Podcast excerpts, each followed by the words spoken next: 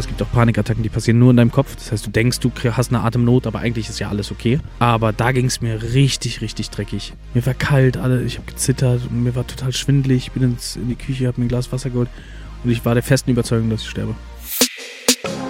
Hallo, ich bin Eva Schulz und das ist Deutschland 3000.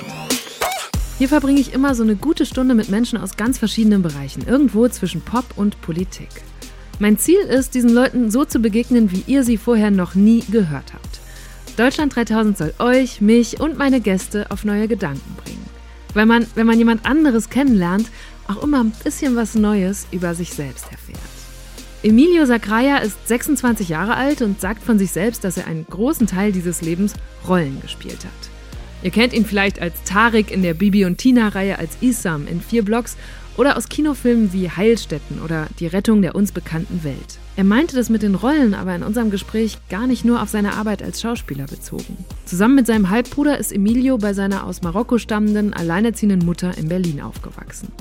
Und als Jugendlicher sei er wie ein Chamäleon gewesen, hat er erzählt. Bei den Leuten aus seiner Hood war er ein anderer als in der Schule oder nochmal ein anderer am Set oder wenn er als Musiker, der er ja auch noch ist, auf der Bühne steht. Selbst wenn Emilio nur zum Bäcker geht, schlüpft er manchmal in eine andere Rolle und spricht mit so einem gespielten, fremden Akzent. Warum macht er das? Und wie findet er zwischen all diesen verschiedenen Emilio-Versionen zu sich selbst? Das wollte ich herausfinden. Es ging um Liebeskummer, Panikattacken und Emilios erstaunlich gelassenen Umgang mit dem Tod. Außerdem haben wir über sein zweites Album gesprochen, das gerade erschienen ist. 1996 heißt das, benannt nach seinem Geburtsjahr. Und das haben wir zum Anlass für eine kleine popkulturelle Zeitreise genommen. Besonders witzig fand ich auch Emilios sehr spezielles Verhältnis zu Autowaschanlagen. Aber genug geteased. Hier kommt eine gute Stunde mit Emilio Sakraya. Viel Spaß! Die erste Frage ist immer die gleiche. Wo kommst du gerade her? Ich komme gerade vom Steigenberger Hotel am Flughafen in Berlin, was sehr ungewohnt ist. Und ich muss mich noch dran gewöhnen, ich habe es gerade schon im Fahrstuhl gesagt, dass man irgendwie in seine Heimatstadt kommt und in ein Hotel muss. Mhm. Du wohnst noch gar nicht so lange nicht mehr in Berlin. Ich bin erst seit 4-5 Monaten weg und es ist irgendwie noch gewöhnungsbedürftig, dass mein Zuhause jetzt dann immer im Hotel stattfindet, wenn ich herkomme. Es ist irgendwie komisch. Also das heißt, du gehst auch gar nicht zu Family oder Freunden, sondern bist dann lieber... Ich bin halt einfach, also erstmal sind es ja auch komische Zeiten, in denen ich dann los muss und in denen ich komme. Also ich glaube, heute sind wir bestimmt nicht vor 22, 23 Uhr durch. Da würde ich jetzt ungern noch meine Mutter wach halten. Die würde sich wahrscheinlich total freuen. Und dann muss ich aber um 7 wieder am Flughafen sein. Das heißt, ich müsste dann wahrscheinlich, wenn ich bei meiner Mom schlafen würde, schon um 5 oder 4 los. Da hätte ich gar keine Lust drauf. Ja. Nee. Das heißt, du bist jetzt ganz oft, kennst du das, wenn man so nach guten Hotels in der Heimatstadt gefragt wird und man weiß es natürlich nicht? Es war wirklich, also wir haben jetzt glaube ich, hoffentlich, ich weiß es noch nicht, eins gefunden, was ich ganz gut finde, aber das war, letzte Woche war ich nämlich auch schon hier und da war das genau das Problem tatsächlich, weil wie war das? Ich glaube, irgendein Hotel hatte abgesagt oder war voll, wo ich eigentlich immer gerne bin. Und dann war es so, okay, ich habe keine Ahnung, wo gibt es denn noch Hotels? Was genau, das weiß, noch? Das nimmt man ja in seiner eigenen Stadt nie wahr. Nee, ne? Null. Ja. Na null. Gut, aber jetzt bist du hier. Jetzt bin ich hier. Und wir sind auch in deinem, das ist auch ein herrlicher Raum, den können wir auch mal kurz beschreiben. Der Raum ist ganz nice, ja, ist ein sehr heller Raum. Als meine Kollegin, wir haben Fotos davon im Vorfeld bekommen, sie meinte, so stelle ich mir das Studio von Snoop Dogg vor, mit diesem, der Raum ist eigentlich ein so einziges hell. Sofa. Ich bin total erstaunt, also ich würde, wenn man mir sagt, dass man einen Raum so hell einrichten soll, würde ich sagen, nee, auf gar keinen Fall. Und ich bin erstaunt davon, wie beruhigend der Raum ist. Ja. Jetzt würde ich ja sagen, wir können ein Bild einblenden, aber können wir ja nicht. Nee, können wir auf Instagram posten. Ja, okay, nachher. Sehr gut. Aber hier war wahrscheinlich, ich muss gerade noch dran denken, hier war wahrscheinlich auch ein Energieberater drin. Und hat einmal... hier war hundertprozentig ein Energieberater drin. Okay, das muss ich jetzt vielleicht kurz erklären, weil es sowas wie ein Insider ist. Wir sitzen hier bei Sony Music, dem Plattenlabel von Emilio, in diesem sehr gepolsterten, fensterlosen und ja, trotzdem irgendwie gemütlichen Raum und hatten kurz vor der Aufnahme noch über die Deutschland 3000 Folge mit Freddy Lau gesprochen. Der ist ein Kollege und Buddy von Emilio, seit die beiden 4 Blocks zusammen gedreht haben. Und falls ihr die gute Stunde mit ihm noch nicht gehört habt, dann holt das am besten direkt mal nach. Dann checkt ihr nämlich auch, was wir hier gerade mit dem Energieberater meinen.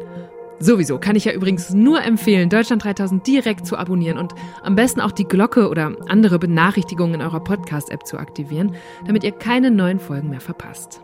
Okay, aber jetzt erstmal weiter hier mit Entweder-Oder-Fragen. Frühaufsteher oder Nachtmensch? Frühaufsteher. Reis oder Nudeln? Reis. Disziplin oder Talent? Das gehört für mich zusammen, aber ich muss, ne? Du hättest so einen Joker, aber es kommen halt auch noch ein paar. Oh. Dann nehme ich Disziplin. Ja, was arbeitet da gerade in dir? Was wächst du ab? Für mich ist es halt wirklich die Mischung aus beidem, weil beides, ich glaube, wenn man überhaupt kein Talent in etwas hat, dann kann man so diszipliniert sein, wie man möchte. Ich glaube, dann wird's nie so sein wie bei jemandem, der das Talent dafür hat. Und andersrum, ich glaube, wenn man das Talent zu allem hat, aber einfach wahnsinnig undiszipliniert und faul ist. Ich kenne leider echt viele Leute, die so viel Talent haben in dem, was sie machen, aber einfach nicht die Disziplin haben, das durchzuziehen. Deswegen gehört das für mich so ein bisschen, also zumindest für mich persönlich in meinem Charakter, ist das so, das gehört beides in eine Auswahl. Was ist dein Talent? Ich? Ich habe keine Talente. Das ist mein Talent. Ja. Ich weiß, was ist mein Talent? Ich habe tatsächlich sehr viel Glück, weil ich habe ganz, ganz viele Talente, aber keins davon ist so richtig krass ausgeprägt. Aber ich bin erstmal, ich kann alles sein, weil ich Schauspieler bin. Deswegen, ich würde sagen, das ist schon mal mein Talent, dass ich gefühlt alles sein kann oder zumindest tun kann, als wäre ich alles. Und ich glaube, mein Talent ist, wenn ich es auf eine Sache runterschrauben muss, jetzt habe ich mir selbst die Frage noch schwerer, warum kann ich heute eigentlich nicht sprechen? Irgendwas ist heute, ich bin noch nicht so richtig angekommen hier. Also, frag nochmal irgendwas, dann kann ich da drauf anschließen. Ich habe gefragt, was ist dein Talent, aber ich fand es eigentlich ganz gut, was du darauf gesagt hast. Ich habe ganz viele kleine Talente. Also ich bin sehr musikalisch, ich bin sehr, sehr sportlich. Ich glaube, das liegt daran, dass ich als Kind einfach grundsätzlich total viele verschiedene Sachen lernen wollte. Ich war immer total interessiert. Ich habe ganz viele Sportarten ausprobiert. Ich war Eiskunstlaufen, ich war Reiten, ich habe Kampfsport gemacht, Leichtathletik gemacht, ich habe Parkour gemacht. Es war immer, weil ich so eine bestimmte Sache lernen wollte und sobald ich die konnte, war es dann schon wieder langweilig für mich und ich musste irgendwie was Neues machen. Und genauso ist es auch mit den Instrumenten. Deswegen kann ich irgendwie gefühlt alles so ein bisschen, aber nicht so richtig. Da kommt dann wieder die Disziplin ins Spiel. Ja. Aber kommen wir bestimmt später noch drauf. Ich habe noch mehr Entweder-Oder-Fragen. Okay. Tattoo oder Piercing? Tattoo. TikTok oder Instagram? Die Frage ist, in welchem Bezug? Also ich würde erstmal immer Instagram nehmen, weil ich irgendwie TikTok aus irgendeinem Grund, ist das so ein negativer behaftet, finde ich. Aber es ist halt einfach eine Plattform, die viel mehr Reichweite hat und wo irgendwie innerhalb von Sekunden einfach so viele Menschen was sehen können, weil die irgendwie noch keinen Algorithmus haben. Das heißt, man sieht nicht nur das, was einem gefallen könnte, sondern sieht halt wirklich einfach einen Topf aus allem. Und das ist dann natürlich bezogen auf jetzt zum Beispiel neu releasede Musik. Mega. Weil man auf Instagram, habe ich das Gefühl, stagniert total. Man kommt da gar nicht mehr über so eine gewisse Zahl. Und warum ist es trotzdem negativ behaftet? Weil da halt wirklich jeder machen kann, was er will. Und es gibt viele Sachen, da denke ich immer, ich glaube, das muss oder sollte man vielleicht gar nicht unbedingt sehen. So formuliere ich es jetzt mal. Und mich nervt es einfach wahnsinnig, dass ganz viele Leute ganz, also weißt du, man hat ja auch irgendwie so ein bisschen, man arbeitet total viel und hat ja auch noch, also so ein, ich nenne es jetzt mal, sorry, ich kriege bestimmt einen Hate dafür, aber man hat ja auch einen echten Beruf und die Plattform ist ja eigentlich nur da für die, also für mich zumindest, für die Leute, die dann irgendwie mich über meine Arbeit kennenlernen, dass die halt so einen Einblick in mein Leben bekommen. Und mich nervt das wahnsinnig, wenn ich halt einfach sehe, wie Leute so Millionen von Follower haben und Millionen von Views auf Videos und die können halt einfach gar nichts. Das stelle ich jetzt so einen Raum. Ich nenne keine Namen, aber ich stelle so einen Raum und da bin ich total in Resonanz mit und dann muss ich immer mein Handy weglegen, weil es mich sauer macht. Benjamin Blümchen oder Bibi Blocksberg? Ich muss Bibi Blocksberg sagen, weil sonst begehe ich wahrscheinlich Hochverrat. Das ist mir nämlich auf TikTok aufgefallen, dass sich da die meistgelikten Kommentare unter deinen Beiträgen immer noch auf Bibi und Tina beziehen. Voll. Und ich habe mich gefragt, wie schwer fällt dir das, dich so aus dieser Kinder- oder Jugendstar-Rolle zu emanzipieren? Gar nicht, tatsächlich. Also der Schritt ist für mich ja schon ganz lange passiert. Und der beginnt für mich bei mir, also der ist relativ irrelevant, wie die anderen, wie lange die für den Prozess brauchen. Und deshalb ist es für mich einfach nur eine total schöne Erinnerung an eine total tolle Zeit, als ich noch jung war und mit so ganz grünen Ohren in dieses Business reingetappt bin. Und wenn du heute auf der Straße angesprochen oder erkannt wirst, was ist da meistens so die Verbindung, die Leute machen? Also ist das auch noch diese Zeit oder ist es 4 Blocks oder die Musik? Sehr unterschiedlich. Sehr, sehr unterschiedlich. Tatsächlich von Stadt zu Stadt auch sehr unterschiedlich. Also in Berlin ist es viel 4 Blocks und eher Film. In Hamburg ist es total viel Musik. In München ist es auch Film. Es ist total durchgemixt und auch total verschiedene Altersgruppen, je nachdem. Chata oder Massiv? Chata. Verlassen oder verlassen werden?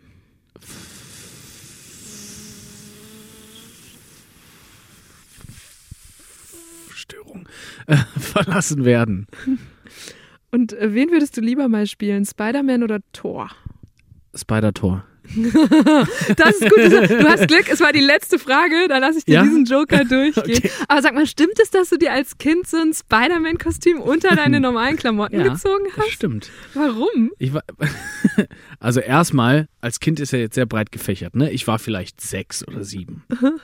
Okay, vielleicht war ich ein bisschen älter.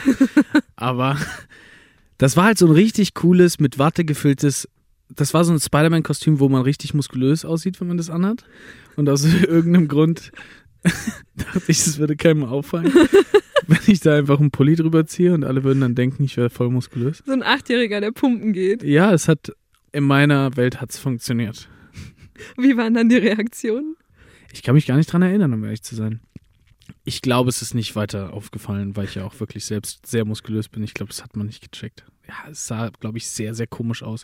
Ich glaube auch, weil es halt, weil es hier am Hals ja so ein bisschen weiter rausguckt als ein normales T-Shirt, hat man das auf jeden Fall gesehen. Aber das ist so ein Alter, wo einem das auch so ein bisschen egal ist, ne? Mhm. Das vermisse ich so ein bisschen. Ich glaube, als Kind ist man nicht so sehr am Außen und macht einfach das, worauf man gerade Bock hat. Ja. Ich glaube, das könnten wir alle mal wieder versuchen. Ja, spielen steht im Vordergrund, ne? Und voll. Spielen ist so eine zwecklose Tätigkeit. Und heute denkt man bei allem halt sofort mit, wofür mache ich das oder für wen. Und wir hatten lustigerweise, wann war das? Ich glaube, vorgestern saß ich mit so 2, 3 Kumpels in einem Café und wir haben übers Toben geredet. Mhm. So einfach dieses in einem Hort zu sein und einfach zu toben in der Halle. Ja. Weißt du, man baut so ein Trampolin auf, die Erzieher und eine Matte und Bälle und man tobt einfach. Ja. Dann haben wir gesagt, eigentlich müsste man sich auch so mal wieder treffen zum Toben und einfach nur... Oder einfach mal toben. So, ja. Ich weiß nicht. Ich habe auch neulich einen Freund von mir, ist Lehrer, der hat gesagt, in der Pandemie, wenn der seinen Mittelstufenschülern sagen musste, ihr müsst jetzt bitte Abstand halten, er hat gesagt, kannst du vergessen. Jungs in dem Alter, die brauchen dieses körperliche, ich drehe mich um, die liegen schon wieder aufeinander, weil die toben. Also voll. Genau das. Ja. Friday Future für Toben. Was ist so ein typischer Geruch, den du mit deiner Kindheit oder Jugend verbindest? Oh, das ist eine gute Frage. Ein typischer Geruch. Boah, das ist sehr, sehr schwer. Ich kann das so... Hugo Boss Bottle. Das war das Parfüm, was wir alle benutzt haben zu der Zeit, und zwar die helle Flasche. Und wenn man dann 3 Haare mehr unter den Achseln hatte, dann durfte man die blaue Flasche nehmen, die dunklere Flasche. Und war das, ich habe gehört, wie teuer war das damals? Also war das was du dir so richtig ersparen musstest? Wo hast du das herbekommen? Ja, nee, das war sehr, sehr teuer. Ja. Das hat doch bestimmt so 49 € gekostet oder so. Das ist eine sehr gute Frage. Das sind lustigerweise so die Geschenke, die man bekommt zu Weihnachten, über die man sich eigentlich nicht freut und dann so 1, 2 Jahre später doch ganz cool findet. Hä, aber wenn es damals schon cool war, der Geruch, warum hast du dich dann nicht gefreut? Nee, ich meine, man kriegt so, wenn man so das erste Mal zu Weihnachten von seinen Eltern so Pflegeprodukte geschenkt bekommt. Ach so, ja. Und sich denkt, ja, so ein nices, ferngesteuertes Auto wäre schon geiler gewesen. Und man packt es halt einfach in den Schrank und benutzt es nicht. Und dann wird man so 14 und denkt so, okay, ich glaube, jetzt wird es Zeit, dieses Parfüm aufzumachen. Als ich drüber nachgedacht habe, was wohl typische Gerüche deiner Kindheit sein könnten, hatte ich als erstes so einen Hallenschweißgeruch in der Nase, weil du eben so viel Sport gemacht hast, wie du eben schon aufgezählt hast. Stimmt, nee, das auch definitiv. Also gerade mein meine Bandagen. Mhm. Das war die Hölle. Ja, stimmt. Aber das ist nichts, woran ich mich erinnern möchte. Aber hattest du da, weil du gesagt hast, also es klingt ja auch so, als wärst du immer schnell ziemlich gut in Sportarten geworden. Hattest du nie so die Idee, Profisportler zu werden in einer dieser Disziplinen? Nee, tatsächlich nicht, weil es für mich klar war, dass ich Schauspieler werden möchte. Es war schon immer für mich der Gedanke, diese ganzen Sachen zu lernen, damit ich sie irgendwann im Film benutzen kann. Ob es jetzt das Akrobatische war, also ich habe bis jetzt noch keinen Film gehabt, bei dem ich Schlittschuh fahren musste. Aber der Tag wird kommen und dann ist das genau der Grund, warum ich diese ganzen Sachen ausprobiert habe. Und das ist wirklich absurd, weil diesen Gedanken hatte ich schon mit 4 oder 5, dass ich die Sachen einfach nur lernen möchte, damit ich, falls ich sie in einem Film mal brauche, ich sie kann. Wer hat dich dazu inspiriert? Also wen sieht man so als Kind und denkt, boah, wenn ich Schauspieler werden will, dann muss ich richtig viele Sportarten können? Ich glaube, ganz, ganz viele verschiedene Leute, aber hauptsächlich, also Film war einfach schon immer was mich sehr inspiriert hat. Ich habe wahnsinnig viele Filme geguckt. Ich habe in Marokko gibt's so kleine Stände, da sind so diese ganzen gefälschten DVDs dann immer schon früher draußen, die dann in Deutschland erst im Kino laufen. Und so ganz schlechter Folie sind die dann verpackt und dann ist da so ein ganz schlechtes, mit so einem kaputten Drucker ausgedrucktes Cover von dem Filmplakat. Ich hatte so viele von diesen Dingern. Immer wenn ich in Marokko war im Sommer, habe ich halt mir so viele Filme angeguckt. Und ich wollte einfach Teil dieser Welt sein. So. Ich glaube, da gibt es ganz, ganz viele Sachen, die mich irgendwie inspiriert haben. Und hat dein Körper schon mal irgendwann nicht das gemacht, was du wolltest? Die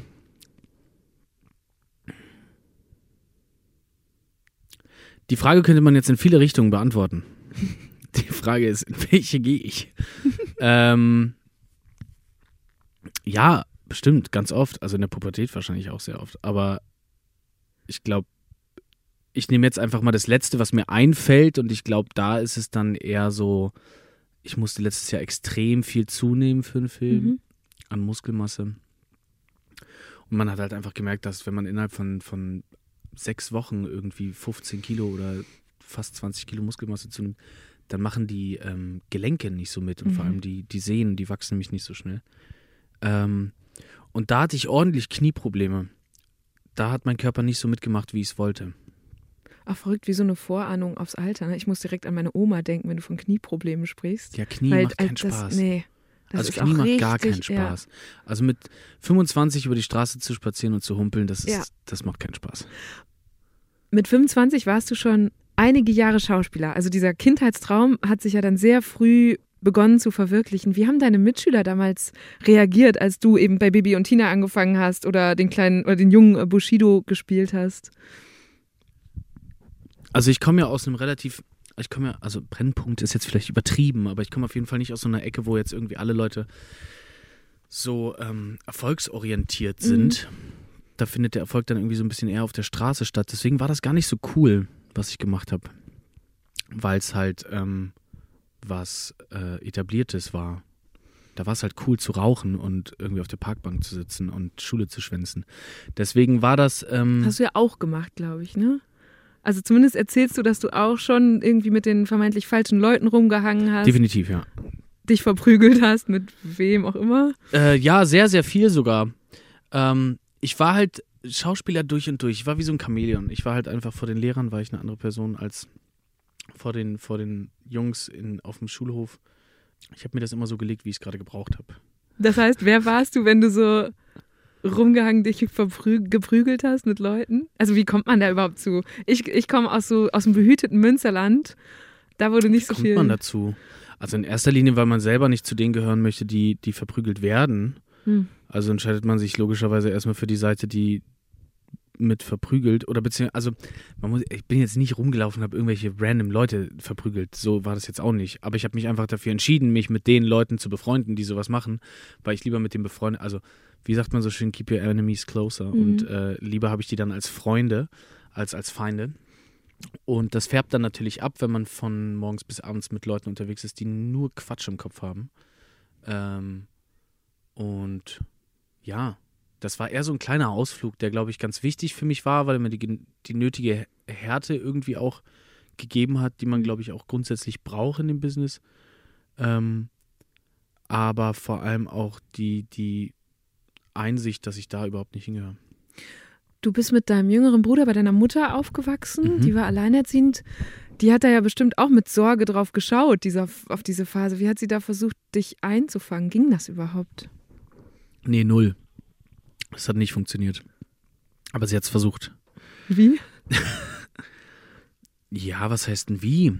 Ich glaube, so wie jede Mutter das macht, mit Sachen verbieten. Aber ich glaube, ab einem gewissen Alter sind einem viele Sachen dann auch egal. Der Punkt kam dann irgendwann, wenn man dann so ein bisschen größer wird und denkt, nee, jetzt kannst du mir nichts mehr sagen, jetzt mache ich eh, was ich will. Aber am Ende ist genau das passiert, was, glaube ich, was immer passieren muss. Man muss es halt irgendwie auch selbst lernen und man muss die Erfahrung selber machen. Und ich glaube, wenn ich diese Farbe oder diese Welt nicht gesehen hätte, dann würde ich jetzt nicht dastehen können, um zu sagen, dass es nicht Teil von mir ist. Ich musste es erfahren, um zu sagen, nicht so mein Ding. Und das ist das, was am Ende passiert ist. Ich bin halt viel abgehauen von zu Hause und habe mich halt da so ein bisschen versucht, selbstständig zu machen. Was aber nicht geht mit 16, 17. Funktioniert nicht so gut. Also zumindest nicht so lange. Irgendwann hat man Hunger, ist kalt draußen, man will auch wieder nach Hause. Aber das Ego ist ja auch sehr groß, deswegen kann man ja jetzt nicht einfach nach Hause gehen und sich entschuldigen. Und so dehnt sich das dann und dann ist man mal ganz schnell 1-2 Monate nicht zu Hause.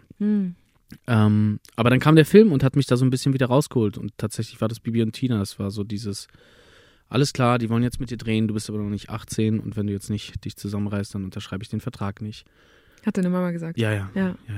Da kam dann die Disziplin ins Spiel. Ja, ganz schnell. Ganz, ganz schnell. Und inzwischen ja auch noch die Musik. Ich musste nämlich gerade, als ich mir jetzt euer Familienleben da vorgestellt habe, an deinen kleinen Bruder denken. Was hat der gesagt, als er zum ersten Mal den Song gehört hat, den du über ihn geschrieben hast? Welchen jetzt? Schicksal? Gute Frage. Was hat er denn gesagt? Wir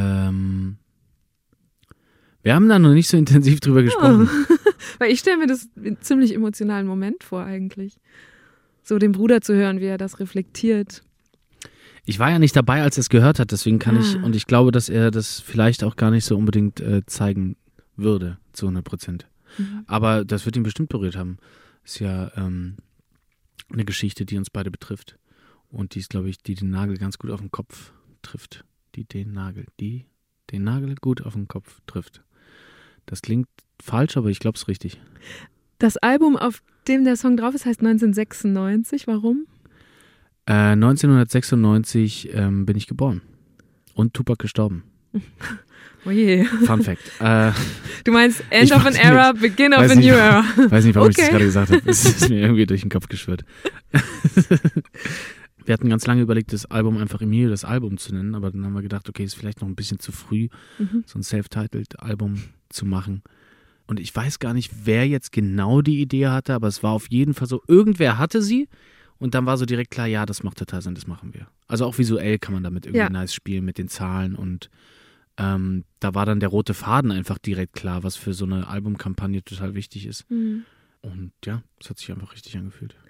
Ich habe was mitgebracht. Okay. Ein Mini-Ding. Oh Gott, guck schon ganz, oh Gott. Ich bin gespannt. Es ist ein Spiel, das hat meine Kollegin vorbereitet, oder nicht Spiel. Okay. Aber was hier drin ist, in diesem merkwürdigen Beutel, sind Schlagzeilen aus dem Jahr 1996. Okay, zum Glück. Die uns ein bisschen zurück in dieses Jahr bringen sollen. Und ich bin mal gespannt, weil ich war 5 und 6, bin irgendwie 6 geworden in dem Jahr. Jeder von uns, wir ziehen welche und gucken, was, oh Gott, was deine Hand da rein. Entschuldigung. Wenn jetzt Tupacs Tod kommt, das wäre krass. Warte, ich nehme den hier. Okay. Zack. Okay. Schlagzeilen aus dem Jahr 1996. Bisexuell. Es ist ein Spiegelcover, ne? Es ist der Spiegel, die Verwirrung der Geschlechter. Interessant, das passt ja ganz gut in die Zeit gerade rein, ne? Ja, lies mal vor. Jetzt ist das, wie viele Jahre sind das?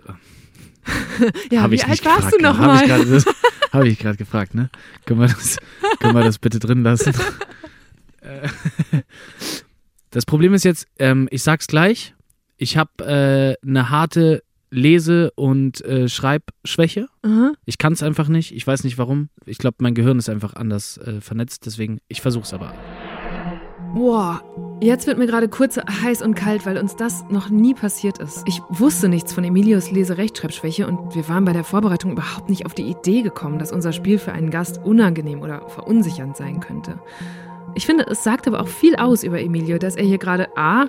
so offen und direkt sagt, dass er das hat und b. aber gar nicht zurückschreckt, sondern sich trotzdem darauf einlässt und überhaupt nicht verunsichert wirkt. Also, ja. Wechselbad der Liste. Kommt die sexuelle Revolution durch die Hintertür zurück? Fragezeichen.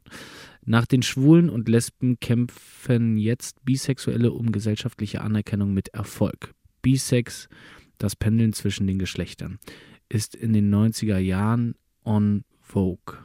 Sexualforscher glauben, der Mensch sei von Natur aus fähig, zugleich Männer und Frauen zu lieben. Ah. Witzig, also das war damals dann noch so ganz neu, ja, ganz als wir neu. Kinder waren. Und heute würde man es wahrscheinlich ganz anders auch formulieren, ne? Das ist halt so das Ding, ne? War das jetzt politisch korrekt alles, was hier drin stand oder wie ich es vorgelesen habe?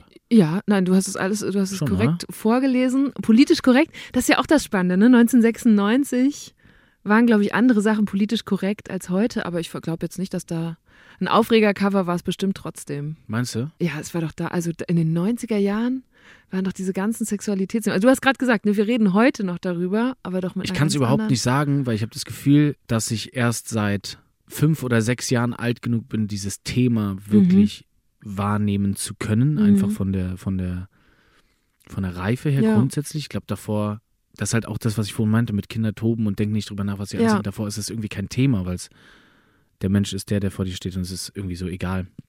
Ja. Ja, ich hol mal die nächste raus. Zieh mal den nächsten raus, ja. Ich bin gespannt. Ich auch. Ich habe, Macarena, der Hit der Saison. Den hat man Tanzschulen, neulich. Trend zu Partytänzen und Kurzkursen. Okay, den kennen wir auch noch, genau. Also den habe ich wahrscheinlich schon als 5-Jährige getanzt, du als Baby noch nicht, aber du kannst ihn trotzdem noch. Ich kann mich nicht dran erinnern, dass der, wenn er 96 rauskam, dann war ich ja bestimmt erst so 5 oder 6 Jahre später in der Lage, diesen Tanz. Ja. Und da war er immer noch ja. Wie es der Spiegel gesagt hätte. Süddeutsche Zeitung. Oh, wow. Mobiler Internetcomputer. MessagePad von Apple. Speicherkarte ermöglicht 1 Stunde lang Tonaufzeichnung. Ja, wow. Krass. Auch MessagePad. Also wahrscheinlich so ein ganz früher Vorläufer. Vom iPad? Ja. MessagePad, habe ich noch nie gehört. Ich auch nicht. Da gab es noch kein iPhone, oder? Nee. Da gab es noch kein iPhone. Also ich hatte in der Schulzeit diesen iPod, wo man noch so drauf rumdrehen konnte. Und der war ja auch noch vorm iPhone. Stimmt. Also das war dann wahrscheinlich... Das ist aber auch das beste Gerät, was es jemals gab. Ja, ich vermisse auch dieses haptische Gefühl von... Das hat so leicht vibriert am Finger, ne? Das war ganz nice. Schon gut. Okay, warte. Nächste. Oh. Uppa. Oh. Das ist ein bisschen länger, steht hier. Romeo und Julia mit DiCaprio und Claire Danes. Oh, ja. Toller Film. Leonardo DiCaprio und Claire Danes, die zu den schönsten Nachwuchsstars in Hollywood gehören, spielen in einem neuen Film Shakespeares tragisches Liebespaar. Die Handlung ist nach Florida verlegt und unter der Regie von Baz Luhrmann sollen die Hauptdarsteller nach einer Formulierung der Zeitung USA Today wie duftende Rosen herauskommen, allerdings durchaus sexy. Okay. Das ist ganz lustig. Hätte ich vor, ich glaube, 2 oder 3 Jahren eine andere Entscheidung getroffen, dann wäre das jetzt sogar nochmal ein ganz anderes Gesprächsthema. Es gab da nämlich ein Remake von, ich weiß gar nicht, ob der umgesetzt wurde, wahrscheinlich nicht. Aber es sollte mal geremaked werden. Also die Florida-Version von Romeo und Julia oder nur das Shakespeare? Nee, einfach eine Romeo und Julia-Version von Shakespeare, aber quasi, ich darf glaube ich gar nichts sagen, ich krieg voll Ärger. Skippen wir weiter. Also wärst du fast mal Romeo gewesen. Ja, oder Julia, wer weiß. Okay, wer weiß. Okay, dann zieh noch schnell ein, dann kommst du davon weg. Ist das der letzte? Ich glaube. Nee, da sind noch 2. Guck mal. Zack. So.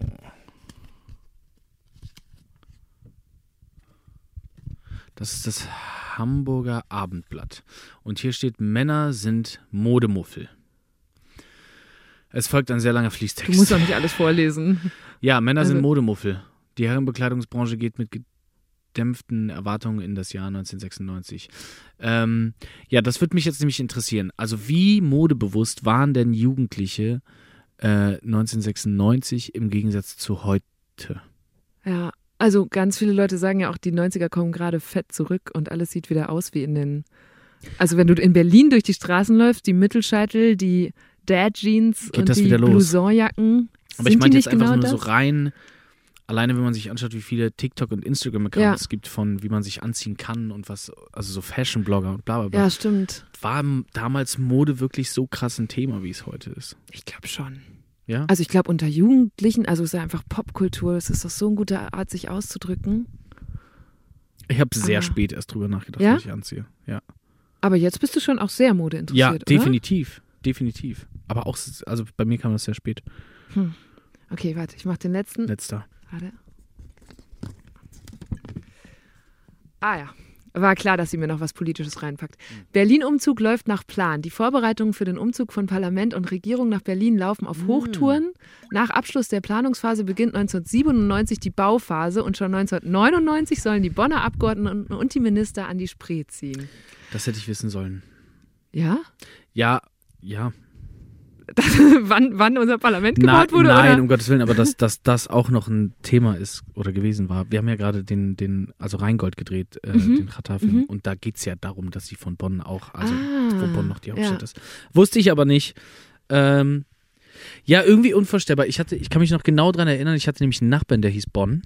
Mhm. Und dann haben wir immer darüber gesprochen, dass Bonn mal die Hauptstadt war. Und das konnten wir uns gar nicht vorstellen. Uns nicht vorstellbar, nee, ne? Null. Ja. Also vor allem, nachdem ich jetzt da war. Kriege ich jetzt Ärger? Ich weiß nicht, wie viele Bonner uns zuhören. Wenn man in Berlin aufwächst und das als Hauptstadt kennt und dann nach Bonn kommt, dann denkt man, glaube ich, einfach, warum war das denn mal die Hauptstadt? Ja. Und da gibt es auch, glaube ich, eigentlich keine Erklärung für. Ja. Ich werde es mal recherchieren.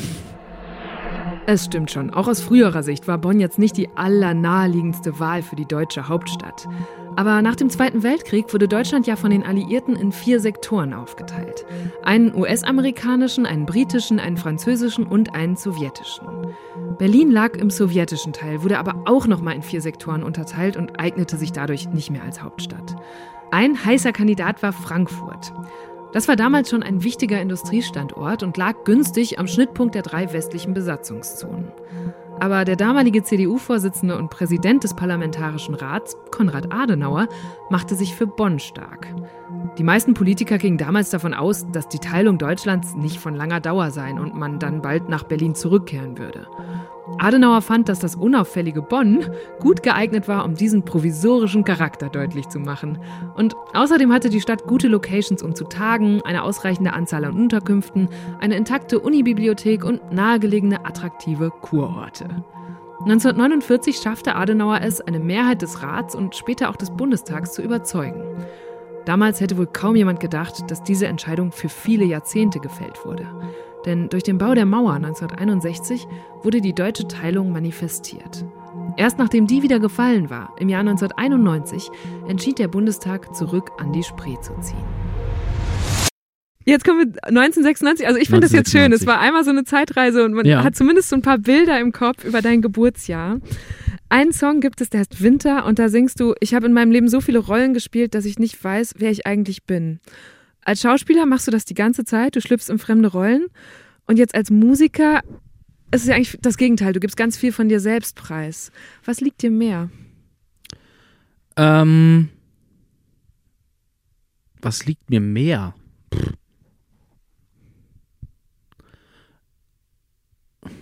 Also wenn ich jetzt sage, mir würde es mehr liegen, dass ich selbst bin, dann würde ich ja sagen, dass ich gar nicht so ein guter Schauspieler bin, wie ich maximal sein könnte, wenn ich jetzt die Frage in Richtung Vielleicht ich bin guter Schauspieler beantworten möchte.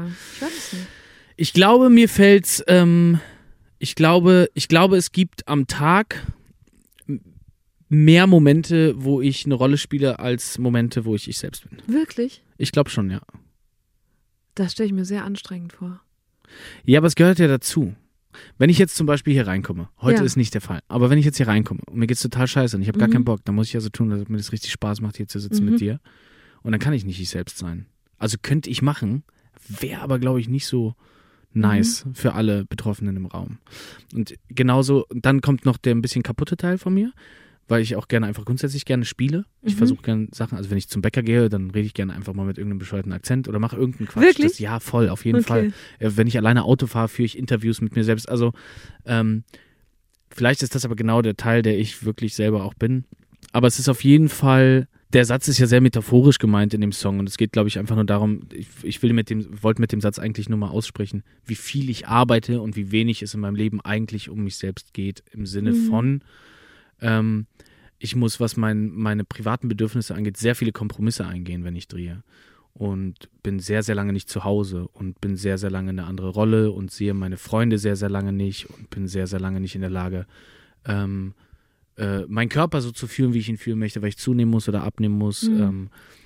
Und das ist das, was ich damit so ein bisschen meine, weil das, glaube ich, für die seelische oder Mental Health auch verwirrend sein kann, weil ich glaube, dass die Seele nicht checkt, ob man gerade was spielt oder ob man gerade was ernst meint.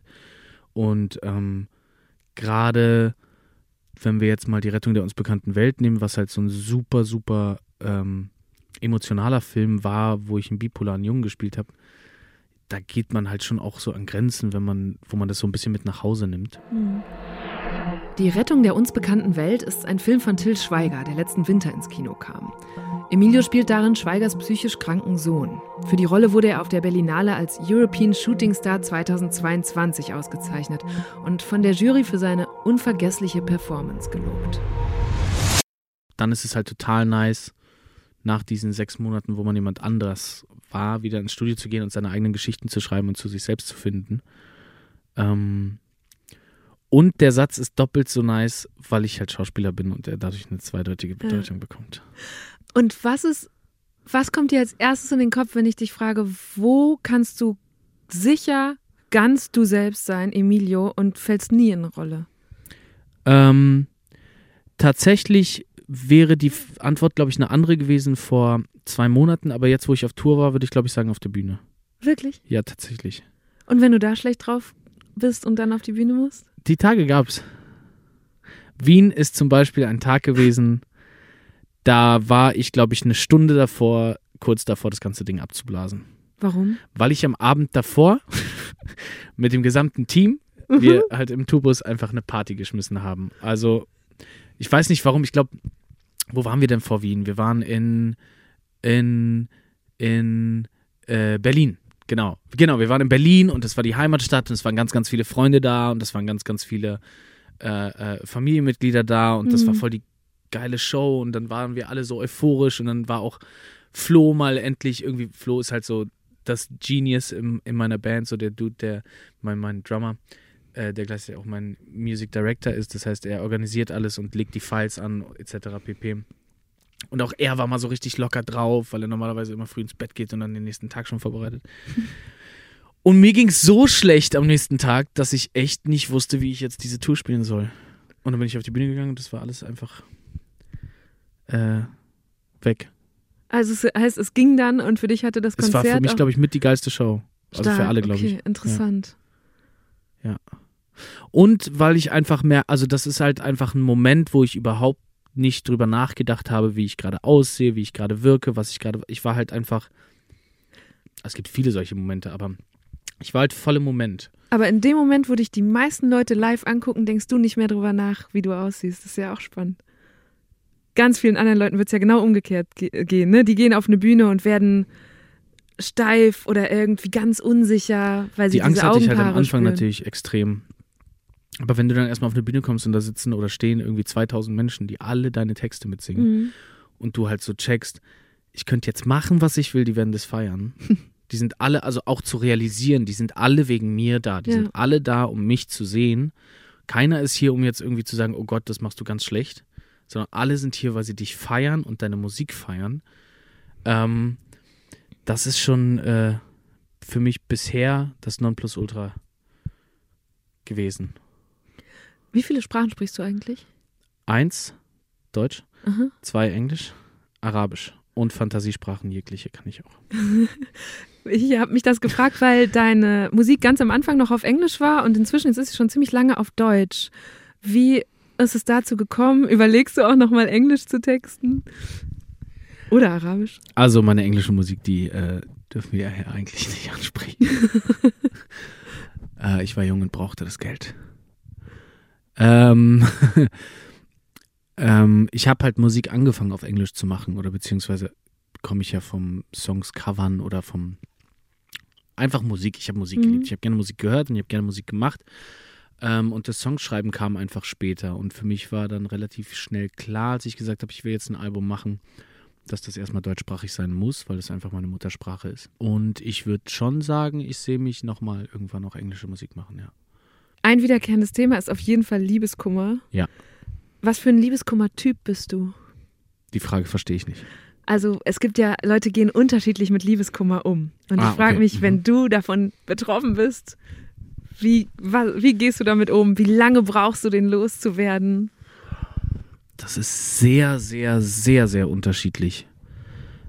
Ich bin ein sehr emotionaler Mensch, was das angeht. Also ich bin jetzt niemand, der irgendwie so dann auf hart macht und so tut, als wäre ihm alles scheißegal und das so in sich reinfrisst. Das bin ich so null. Ich bin jemand, der sehr, sehr viel dann redet einfach mit seinen Freunden oder auch mit meiner Mom. Und... Hast du so Verarbeitungsphasen? Manchmal hat man ja dann noch so ein Bedürfnis, nochmal mit der Person zu kommunizieren, sich das irgendwie nochmal erklären zu lassen. Oder bist du jemand, der das dann doch mit sich oder eben mit Freunden und so ausmacht? Es kommt immer so ein bisschen drauf an, was es für ein Liebeskummer ist. Also ist es ein, okay, die andere Person will mich nicht mehr, Liebeskummer? Ja, oder stimmt. Ist es ein, ich kann mit der Person nicht mehr, Liebeskummer? Ich glaube, ich bin jemand, der sehr gerne sehr viele Gespräche führt und dann aber auch alles eher so mit sich selbst ausmacht. Mhm. Und hattest du auch mal, ich glaube, als ich ungefähr so alt war wie du jetzt, hatte ich auch mal hart Liebeskummer und es war aber nicht das erste Mal. Und da hatte ich dann so einen Moment, dass ich dachte, oh, ich erkenne das Muster. Also ich erkenne, dass es, wenn das die erste große Liebe, da denkt man ja, okay, das ist noch niemandem auf der Welt passiert, was ich hier fühle. Es ist so besonders. Und dann wird dir das Herz gebrochen und vielleicht erlebt man das nochmal und irgendwann merkt man, oh shit, es ist doch schon Leuten passiert. Andere Leute können sich da reinversetzen und für mich war das auch so ein bisschen ein entromantisierender Moment. Hattest du das mal oder geht's dir da ganz anders? Weiß ich nicht. Ich bin selten geflasht von einer anderen Person. Deswegen ist es noch nicht so oft passiert. Also, weiß ich gar nicht. Also ich glaube im romantischen Sinne für mich nicht. Weil ich finde, eine Romanze hat einfach nochmal was anderes. Oder gerade, also zum Beispiel der Liebeskummer, um den es in der ersten Platte geht, ist halt, da geht es halt einfach um eine 4-jährige Beziehung, die halt einfach nicht funktioniert hat. So. Und wo wir uns einfach nur fertig gemacht haben. Das hat gar nichts mehr damit zu tun, der andere will mich nicht mehr, sondern ging es einfach, dass man sich gegenseitig nicht mehr gut tut auf eine sehr, sehr ungesunde Art und Weise. Also ich würde sagen, nein. Ich logge ein, nein. Ich habe nicht das Gefühl, dass es irgendwie so ein bisschen, wie hast du es, du hattest eigentlich gerade ganz schönes Wort dafür. Ob Liebeskummer sich irgendwann so entromantisiert. Also die Welt, den Blick auf die Welt entromantisiert. Ach, also, auf die Welt. Weißt du, so ich habe gedacht, oh Mist, ja irgendwann kommt dann die nächste Liebe. Und die wird sich wieder besonders anfühlen, aber insgeheim ist sie gar nicht so besonders, weil andere Leute fühlen das auch und das ist nicht das... Ja, aber ich glaube, das ist so der Irrglaube, dass man halt irgendwie, also man fokussiert sich dann, komischerweise, das ist der Mensch, macht das grundsätzlich. Ich weiß nicht, woran das liegt und ich finde, das fällt beim Fußball, fällt das ganz gut auf. Ich finde, da kann man, also wirklich, da kann man das ganz, ganz gut beschreiben, wie der Mensch funktioniert. Und man hat irgendwie 3 Monate oder 3 Wochen oder lass es 3 Tage sein, was ganz, ganz toll ist. Und dann fokussiert man sich am Ende nur noch auf diesen Abschluss, der halt irgendwie scheiße war. Und sieht halt gar nicht mehr, was alles schön war. Und Fußball ist das perfekte Beispiel dafür. Weil wenn man mal drauf achtet, nach jedem Spiel werden immer erst die Spieler gefilmt, die verloren haben. Es wird immer erst mit der Trauer gearbeitet. Und danach wird zelebriert. Aber es wird immer erst auf das geschaut, was nicht lief. Und ich finde, wenn es wirklich nice ist, dann sollte man sich darauf fokussieren, was alles nice daran war und eher sagen, alles klar, sollte nicht sein und weiter geht's. Das packe ich noch zu den Ratschlägen für die Liebeskummernden, die gerade zuhören. Du hast im Vorfeld einen Fragebogen ausgefüllt, den wir dir geschickt haben. Und da hast du auf die Frage, was sind die größten Herausforderungen in deinem Job, geantwortet, bescheiden und bodenständig zu bleiben. Ja. Warum fällt dir das schwer? Weil ich so viel fliegen muss. Im metaphorischen Sinne und im echten Sinne. Ich glaube einfach, dass es ist nicht leicht, weil man hat ganz, ganz viele Fans, man hat ganz, ganz viele Leute, die einen auf ein ganz, ganz hohes Podest stellen und der Meinung sind, man ist was ganz, ganz Besonderes. Dabei habe ich am Ende des Tages nicht mehr Verantwortung als ein Busfahrer. Gleichzeitig verdient man auch kein schlechtes Geld. Man kann eigentlich so ziemlich alles, was man haben möchte, sich auch einfach holen. Also jetzt vielleicht nicht alles, aber sagen wir mal so, man muss nicht drüber nachdenken. Mhm. Man sieht die schönsten Orte der Welt, man ist viel unterwegs und gerade im Bereich des Drehens an sich oder des Musikmachens an sich ist man halt irgendwie so der Chef. Also klar, es gibt noch Leute, die über einem stehen, aber im Großen und Ganzen macht man eigentlich den ganzen Tag nur das, was man will, hat dabei wahnsinnig viel Spaß und wenn man Glück hat, ist man dabei noch erfolgreich und kann dabei noch die Miete ganz gut bezahlen. Und da verliert man, glaube ich, sehr, sehr schnell, oder da kann es sehr, sehr schnell passieren, dass man die Fassung zum Boden einfach verliert. Die Fassung zum Boden. Die Haftung. Was war so? Aber die Fassung ist auch nicht was war so ein richtig abgehobener Moment von dir?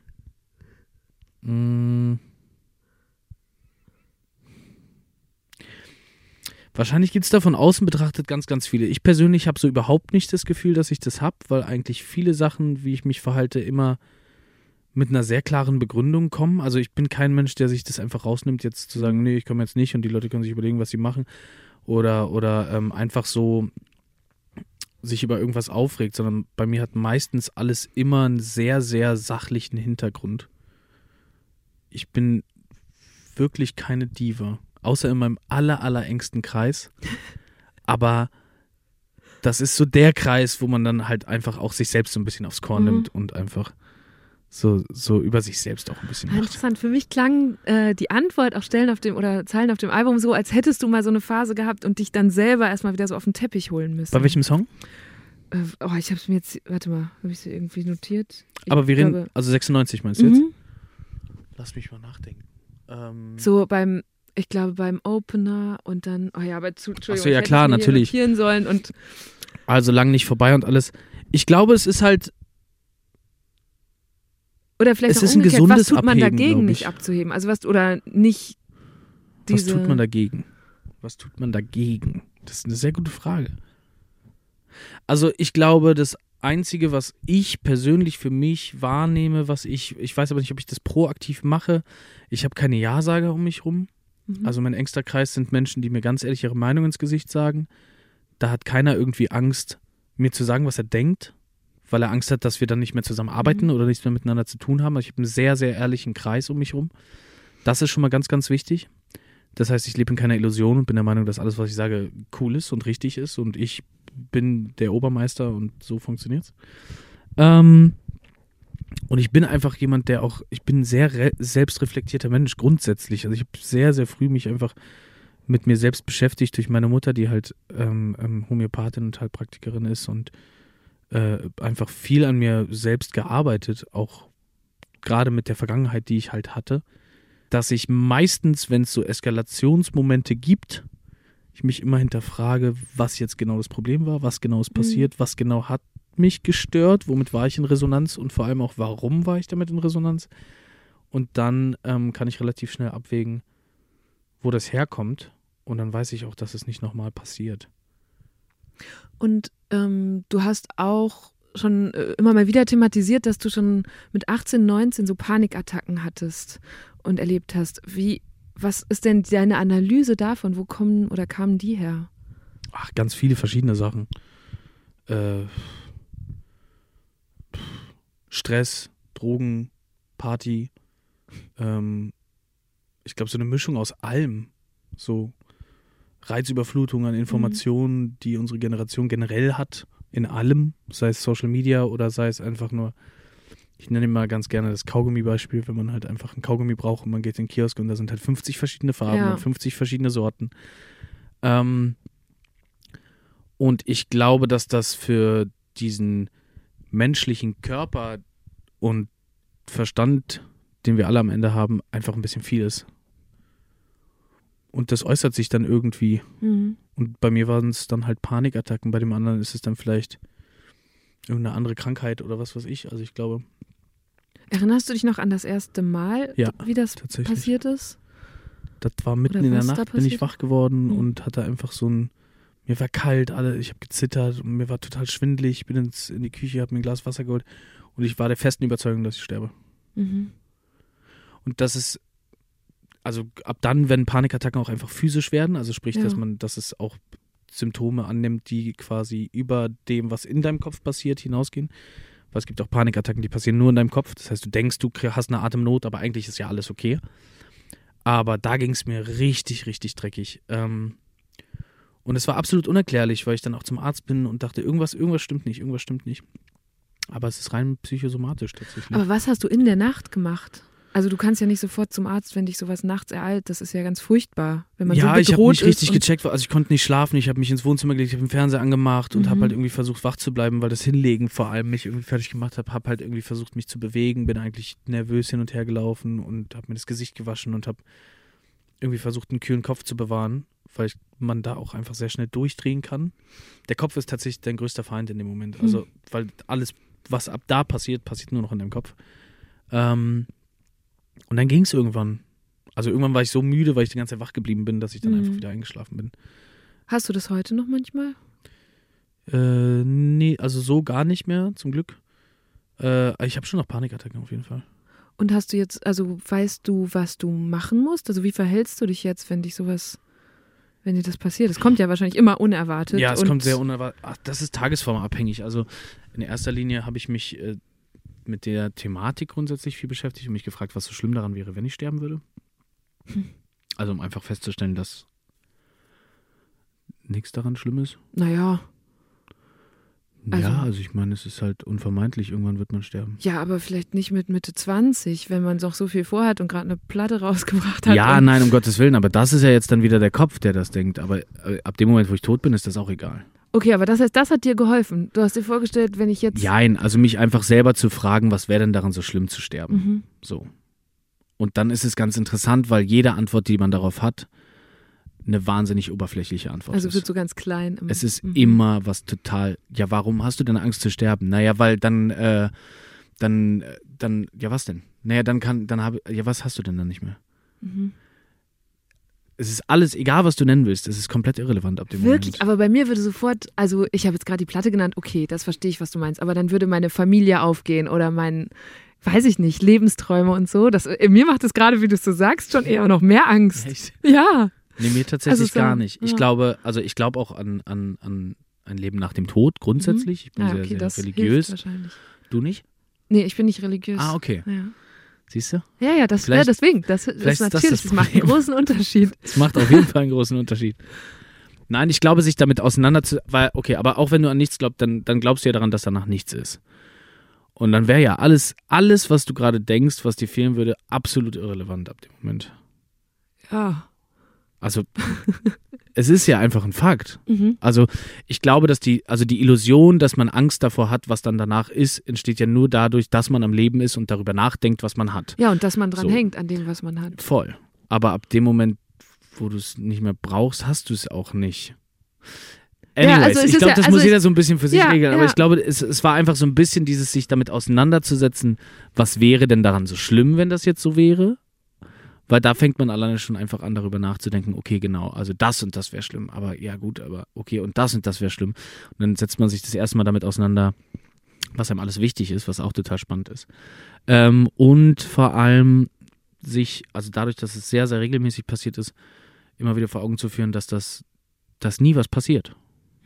Bei jeder Panikattacke denke ich, es passiert was und es passiert nichts. Am Ende passiert gar nichts. Also das Schlimmste, was bisher passiert ist, ist, dass ich einen Krankenwagen gerufen habe, der dann wieder weggefahren ist, weil nichts war. Und der Verstand braucht x Wiederholungen, bis er das irgendwie mal so leise begreift. Bei mir hat es auf jeden Fall ewig gedauert, bis er das verstanden hat oder bis ich das verstanden habe. Und dann ist es für mich einfach ruhig bleiben, tief ein- und ausatmen und einfach, ich hatte so ein Ding, das hat mir immer geholfen, dass man seine Sinne so ein bisschen aktiviert. Das heißt, dass man was in die Hand nimmt, was man fühlt, dass man an was riecht, dass man was schmeckt und dass man was fokussiert und anschaut und versucht, irgendwas zu hören. Einfach, weil eine Panikattacke beginnt nur im Kopf und ab dem Moment, wo du anfängst, dich abzulenken, kannst du nicht mehr darüber nachdenken, oh mein Gott, aber jetzt hat sich das hier noch komisch angefühlt an meiner Brust und oh Gott, oh, mein Herz schlägt so komisch.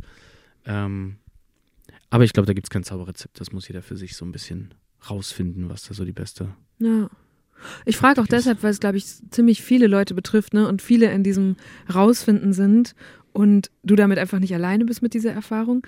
Ich habe auch in einem deiner älteren Songs, ich meine jetzt nicht Panik, sondern in Miley Cyrus, hört man einmal eine Sprachnachricht von deiner Mutter, die sich um dich Sorgen macht. Dass du nicht nur das machen kannst, sondern auch, dass du für dich lebst. Und wenn du sagst, ja, essen gehen mit Freunden, die genau in den gleichen Bereich sind und dann die auch wiederum nur darüber sprechen, dann ist das keine Entspannung. Und wenn du deine ganze Zeit nur für die Karriere und für den Job, dann hast du kein Leben mehr. Ich habe mir die Kommentare zu dem Video auf YouTube durchgelesen. Und da hat eine Userin sich für den Song bedankt und geschrieben, Zitat, ich habe manchmal das Gefühl, ich lebe viel zu schnell und doch passiert nichts. Und da habe ich gedacht, boah, das beschreibt schon fast so ein Grundgefühl von dieser Generation, oder?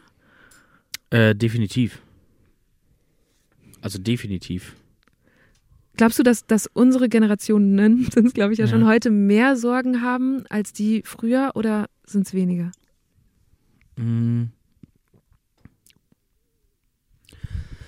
Ich kann das nicht sagen. Ich kann ja nur für meine Generation sprechen. Ich habe damals nicht gelebt. Ich glaube, damals hatte man andere Sorgen. Ich glaube, damals war es viel schwieriger, die Familie zu ernähren und einen Job zu bekommen oder irgendwas zu machen. Heute gibt es so viele Möglichkeiten. Ich glaube, was schwieriger ist, dass man sich heutzutage, viel mehr Möglichkeiten hat, sich zu vergleichen, dass man viel mehr im Außen ist und nicht bei sich, weil man halt nicht mehr einfach klingeln muss, wenn man jemanden treffen will oder seinen engen Kreis hat und familiär ist, sondern wenn man halt einfach überall auf der Welt gleichzeitig sein kann und sich kaum noch mit sich selbst beschäftigt, sondern nur noch mit dem, was andere machen.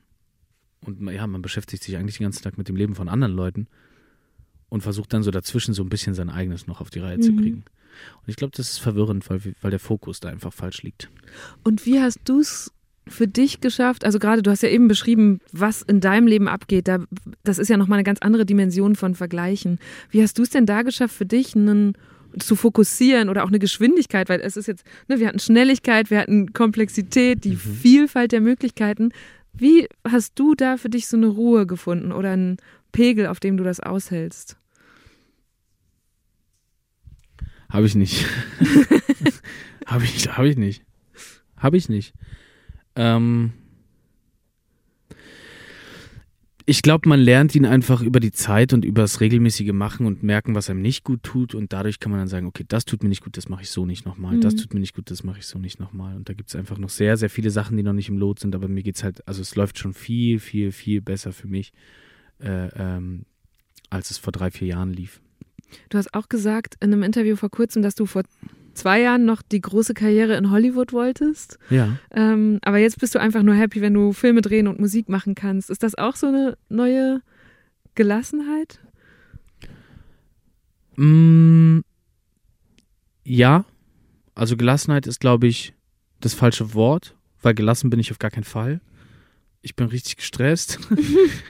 Aber ich habe verstanden, dass es in dem, was ich mache, kein Ziel gibt. Also beziehungsweise zumindest das Ziel, von dem ich geglaubt habe, dass es das Ziel ist, nicht gibt. Dieses Spider-Man sein und ein großer Star sein und dann ist aber vorbei oder also was passiert denn dann? Und da habe ich dann halt einfach begriffen, dass ich diesen Traum, von dem ich die ganze Zeit geträumt habe, schon lange lebe. Ich drehe jedes Jahr 2 Filme, Minimum. Jetzt nicht mehr, jetzt schaffe ich vielleicht nur noch einen, aber jetzt machst du halt ein Album. Ich drehe einen Film, ich mache meine Mucke. Also ich lebe ja schon meinen Traum. Also ich lebe übertrieben meinen Traum. Ich kann richtig, richtig dankbar sein für das, was ich mache. Und das bin ich.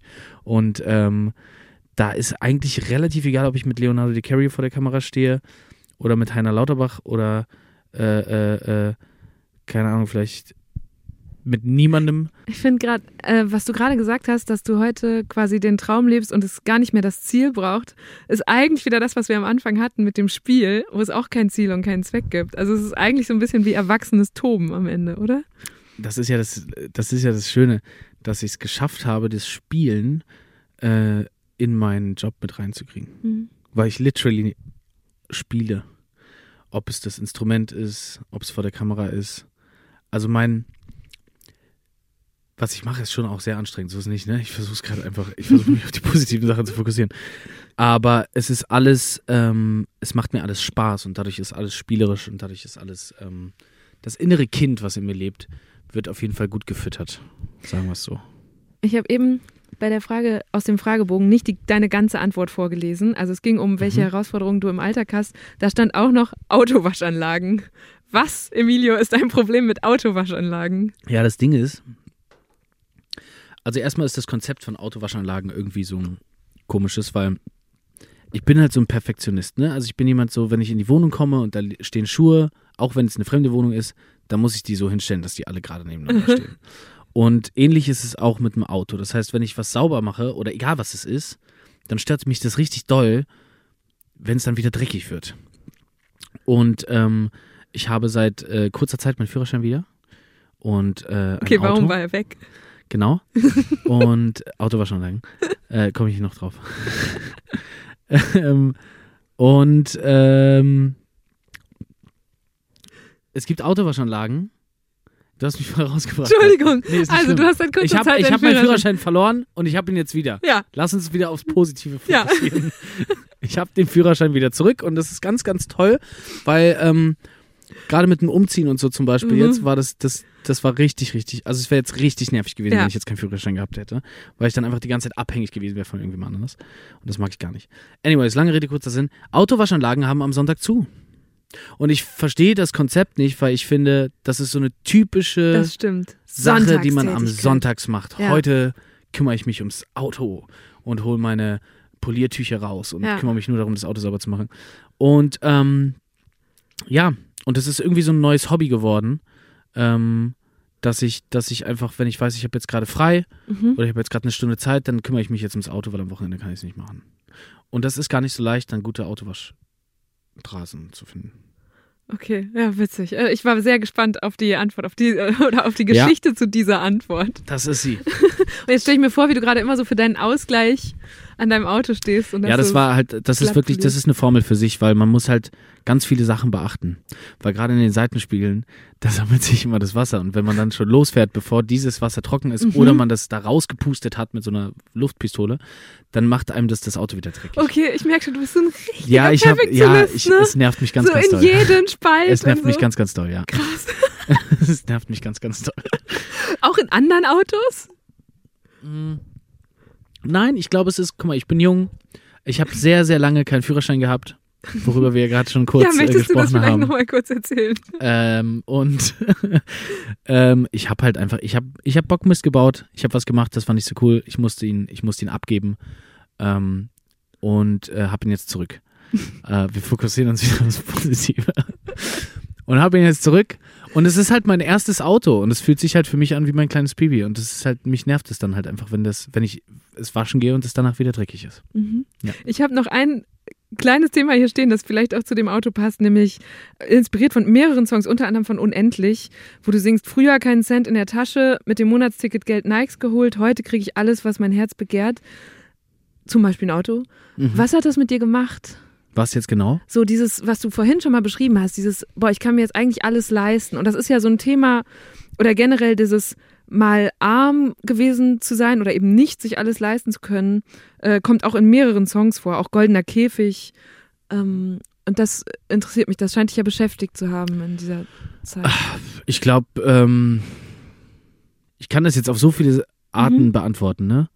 Ich versuche jetzt nur in meinem Kopf zusammenzurechnen, wie ich es mache, ohne unsympathisch dabei zu wirken, weil ich habe das Gefühl, dass es heutzutage irgendwie so ein Thema ist, sobald man Geld hat, wirkt man irgendwie unsympathischer und man sieht halt nicht so wirklich, was jemand alles dafür macht. Mhm. Ich bin halt einfach mit wenig aufgewachsen und ich gönne mir selber gerne was und ich finde es total toll, dass ich meiner Familie auch was gönnen kann und meine Familie in Marokko unterstützen kann und darauf bin ich wahnsinnig, wahnsinnig stolz und ich persönlich finde es einfach total geil, dass ich es mir ermöglicht habe, einkaufen gehen zu können für meinen Kühlschrank und nicht darüber nachdenken zu müssen, wie ich das jetzt bezahle oder was das alles kostet.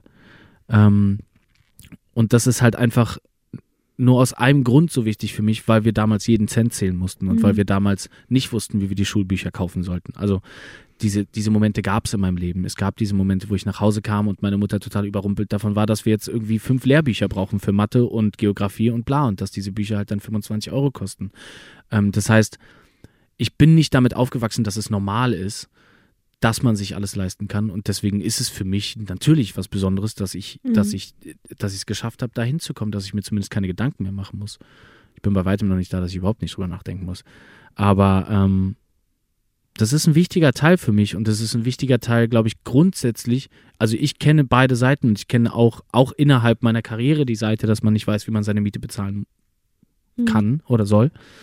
Und ich weiß einfach, dass Geld ist definitiv nicht alles, aber es hilft definitiv entspannter zu sein und es hilft, den Stresspegel, den man sich selber macht, halt niedriger zu halten, weil man halt nicht darüber nachdenken muss, wie man das und das jetzt bezahlt und weil man nicht weiß, wie man jetzt von A nach B kommt und weil man nicht weiß, wie man von dem Casting jetzt nach Hause kommen soll oder und so weiter und so fort.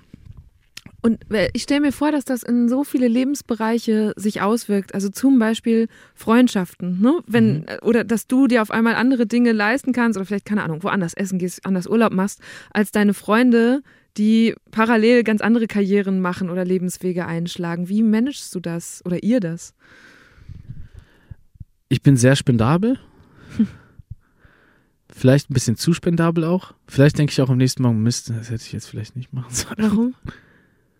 Weil Geld hat für mich irgendwie keinen Wert. Also ja, es hat einen Wert im Sinne von, dass es also gesellschaftlich hat es einen Wert, weil ich brauche Geld, um mir ein Brötchen zu kaufen. Aber es hat für mich keinen Wert. Für mich ist es Papier. Für mich ist es nicht das Wichtigste, was es gibt. Und wenn ich es habe, dann kann ich es auch teilen. Ich brauche es nicht horten und gucken, dass man das nicht genießt. Und ich weiß nicht, ob ich in einem Jahr auch noch Geld habe. Und für mich ist meine Familie und mein enger Freundeskreis, wir reden da wirklich von Leuten, die ich auf einer Hand abzählen kann, da haben wir jetzt alle was von. Weil ich halt weiß, dass es bei jedem anderen von dieser Truppe auch so wäre, dass wenn es bei denen so wäre, dass ich dann auch Teil davon wäre. Und da wird dann nicht drüber nachgedacht, ob die Leute da jetzt mitgezogen werden oder nicht. Also im Gegenteil, ist klar, die Spreu trennt sich vom Weizen. War das richtig? Ja. Ich hab's heute ist schwierig, aber ich finde, ich hab's ganz gut gemacht bis jetzt. Ja, finde ich auch. Du bist doch gleich durch, keine Sorge.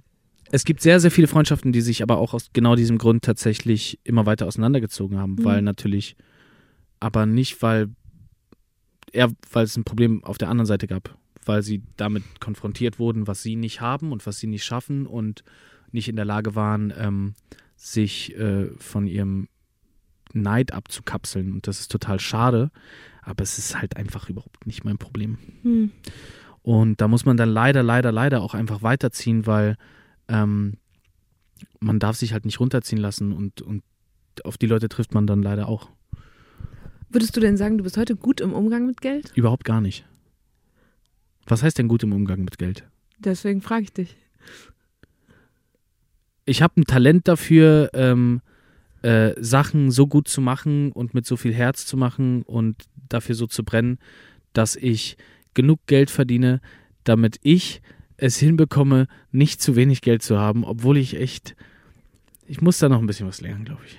Und so zum Abschluss, ich habe den Eindruck, dass du grundsätzlich allen Emilio als so eine nach außen, also wir haben ja ganz viel über Rollen jetzt gesprochen, ne? Und an Emilio arbeitest so wie eine große Rolle, die das vereint, ne? Die Schauspiel, Musik und so weiter vereint, was ja man aus dem amerikanischen Kontext irgendwie kennt, was einem im Deutschen, du hast eben schon gesagt, auch mit Geld ist immer so ein bisschen schwierig und in Deutschland, die Deutschen wollen einen schon immer gerne in so einzelne Schubladen stecken, oder? Also man soll Schauspieler sein oder Musiker und wenn man beides gleichzeitig macht, wird das direkt kritisiert. Glaubst du, wir können das gut überkommen? Ja, doch, ich glaube schon. Also weil irgendwann, früher oder später, werden die Leute, die das mit dem Schubladendinger machen, werden wir dann sein. Und wir werden dann nicht mehr so denken. Ja, das ist leider so ein Ding. Ich weiß nicht, wo das herkommt. Vielleicht auch, um die Welt weniger komplex zu machen, oder? Dafür sind Schubladen doch immer da. Ja, wahrscheinlich. Und was ist deine Vision? Also, wenn du Emilio in 5 Jahren mit 31 beschreiben müsstest, wer soll der sein?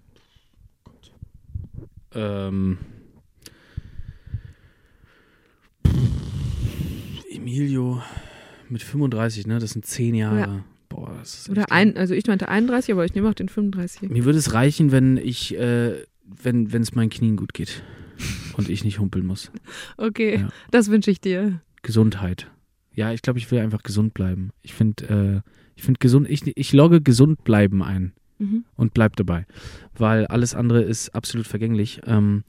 Ich würde ganz gerne gesund bleiben Und vielleicht haben wir in 10 Jahren, können wir uns dann nochmal hier in diesen weißen Raum setzen und nochmal da andocken und dann reden wir darüber. Ja, und legen die Füße hoch und checken mit den Knien ein. Okay, vielen Dank, nice. Emilio. Merci, vielen Bleib Dank. Gesund. Danke für diese gute Stunde. Merci. Das war eine gute Stunde mit Emilio Sakraya und ich habe mich total gefreut, weil ich mir im Vorfeld ja richtig viele Interviews mit ihm angeguckt und angehört hatte und da hat er aber selten so ausführlich über auch mal, ja, deepere Themen gesprochen. Diese Lockerheit und Offenheit, das fand ich super und ich hoffe, ihr konntet daraus auch ein bisschen was mitnehmen. Und dann ist mir eine Aussage im Kopf geblieben, die er jetzt gerade so ganz zum Schluss noch gemacht hat, über Schubladen und dass wir als die neue Generation natürlich auch neue Schubladen definieren können für Leute. Oder im Grunde können wir sie natürlich auch komplett sprengen, weil das fällt mir immer wieder auf, wenn ich hier meine Gäste vorstelle und anmoderiere. Dann überlege ich ja, okay, welche Bezeichnung gebe ich denen denn? Welcher Tätigkeit, welchem Beruf gehen die nach? Und meistens, allermeistens, ist es nicht nur eine Bezeichnung, sondern die allermeisten Menschen machen mehrere Sachen auf einmal, drücken sich auf verschiedene Weisen aus oder sind in verschiedenen Feldern tätig. Und deswegen glaube ich auch, dass wir da alle mal ein bisschen lockerer werden müssen oder das einfach neu definieren müssen.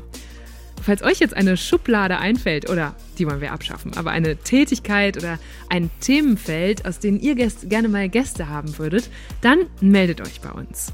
Und übrigens, Emilio und ich hatten ja auch kurz über Reizüberflutung und zu viel am Handy hängen gesprochen. Und dazu kann ich euch den Psychologie-Podcast von PULS empfehlen. Die Lösung heißt der. Und da gehen jeden Donnerstag der Psychotherapeut Sina Hagiri und Moderatorin Verena Phoebe Fiebinger den Irrungen und Wirrungen in unseren Köpfen auf den Grund. Und in ihrer ersten gemeinsamen Folge sprechen die beiden übers Doomscrolling. Also sowas wie diesen Sog an schlechten Nachrichten, in dem man dann auf Social Media sich wie bei so einer digitalen Schatzsuche verlieren kann. Es bleibt halt immer diese Hoffnung, wenn ich einen Tweet weiter scrolle, wenn ich noch ein bisschen weiterlese, kommt wieder dieser goldene Nugget, kommt wieder die Belohnung, die wichtige Information. Und danach der Frust, dass die eigentlichen To-Dos und was man so machen wollte, liegen geblieben sind. Und vielleicht noch so eine Konsequenz, generell sinkt die Konzentration auf das, was unmittelbar im eigenen Leben stattfindet. Vielleicht an negativen Dingen, aber auch an schönen Dingen. Falls ihr dieses Problem auch kennt, dann hört euch mal Die Lösung an, denn da gibt's, wie der Name schon sagt, die Lösung. Hört ihr jetzt überall, wo es Podcasts gibt. Mein Name ist Eva Schulz, ihr findet mich und Deutschland 3000 auf Instagram, TikTok, Facebook und natürlich überall, wo es Podcasts gibt. Jeden zweiten Mittwoch gibt's eine neue gute Stunde. Also, bis ganz bald. Macht's gut. Deutschland 3000 ist ein Podcast von 1Live, Bremen Next, Das Ding, Fritz vom RBB, MDR Sputnik, Enjoy, Puls, UFM, Unser Ding und Funk.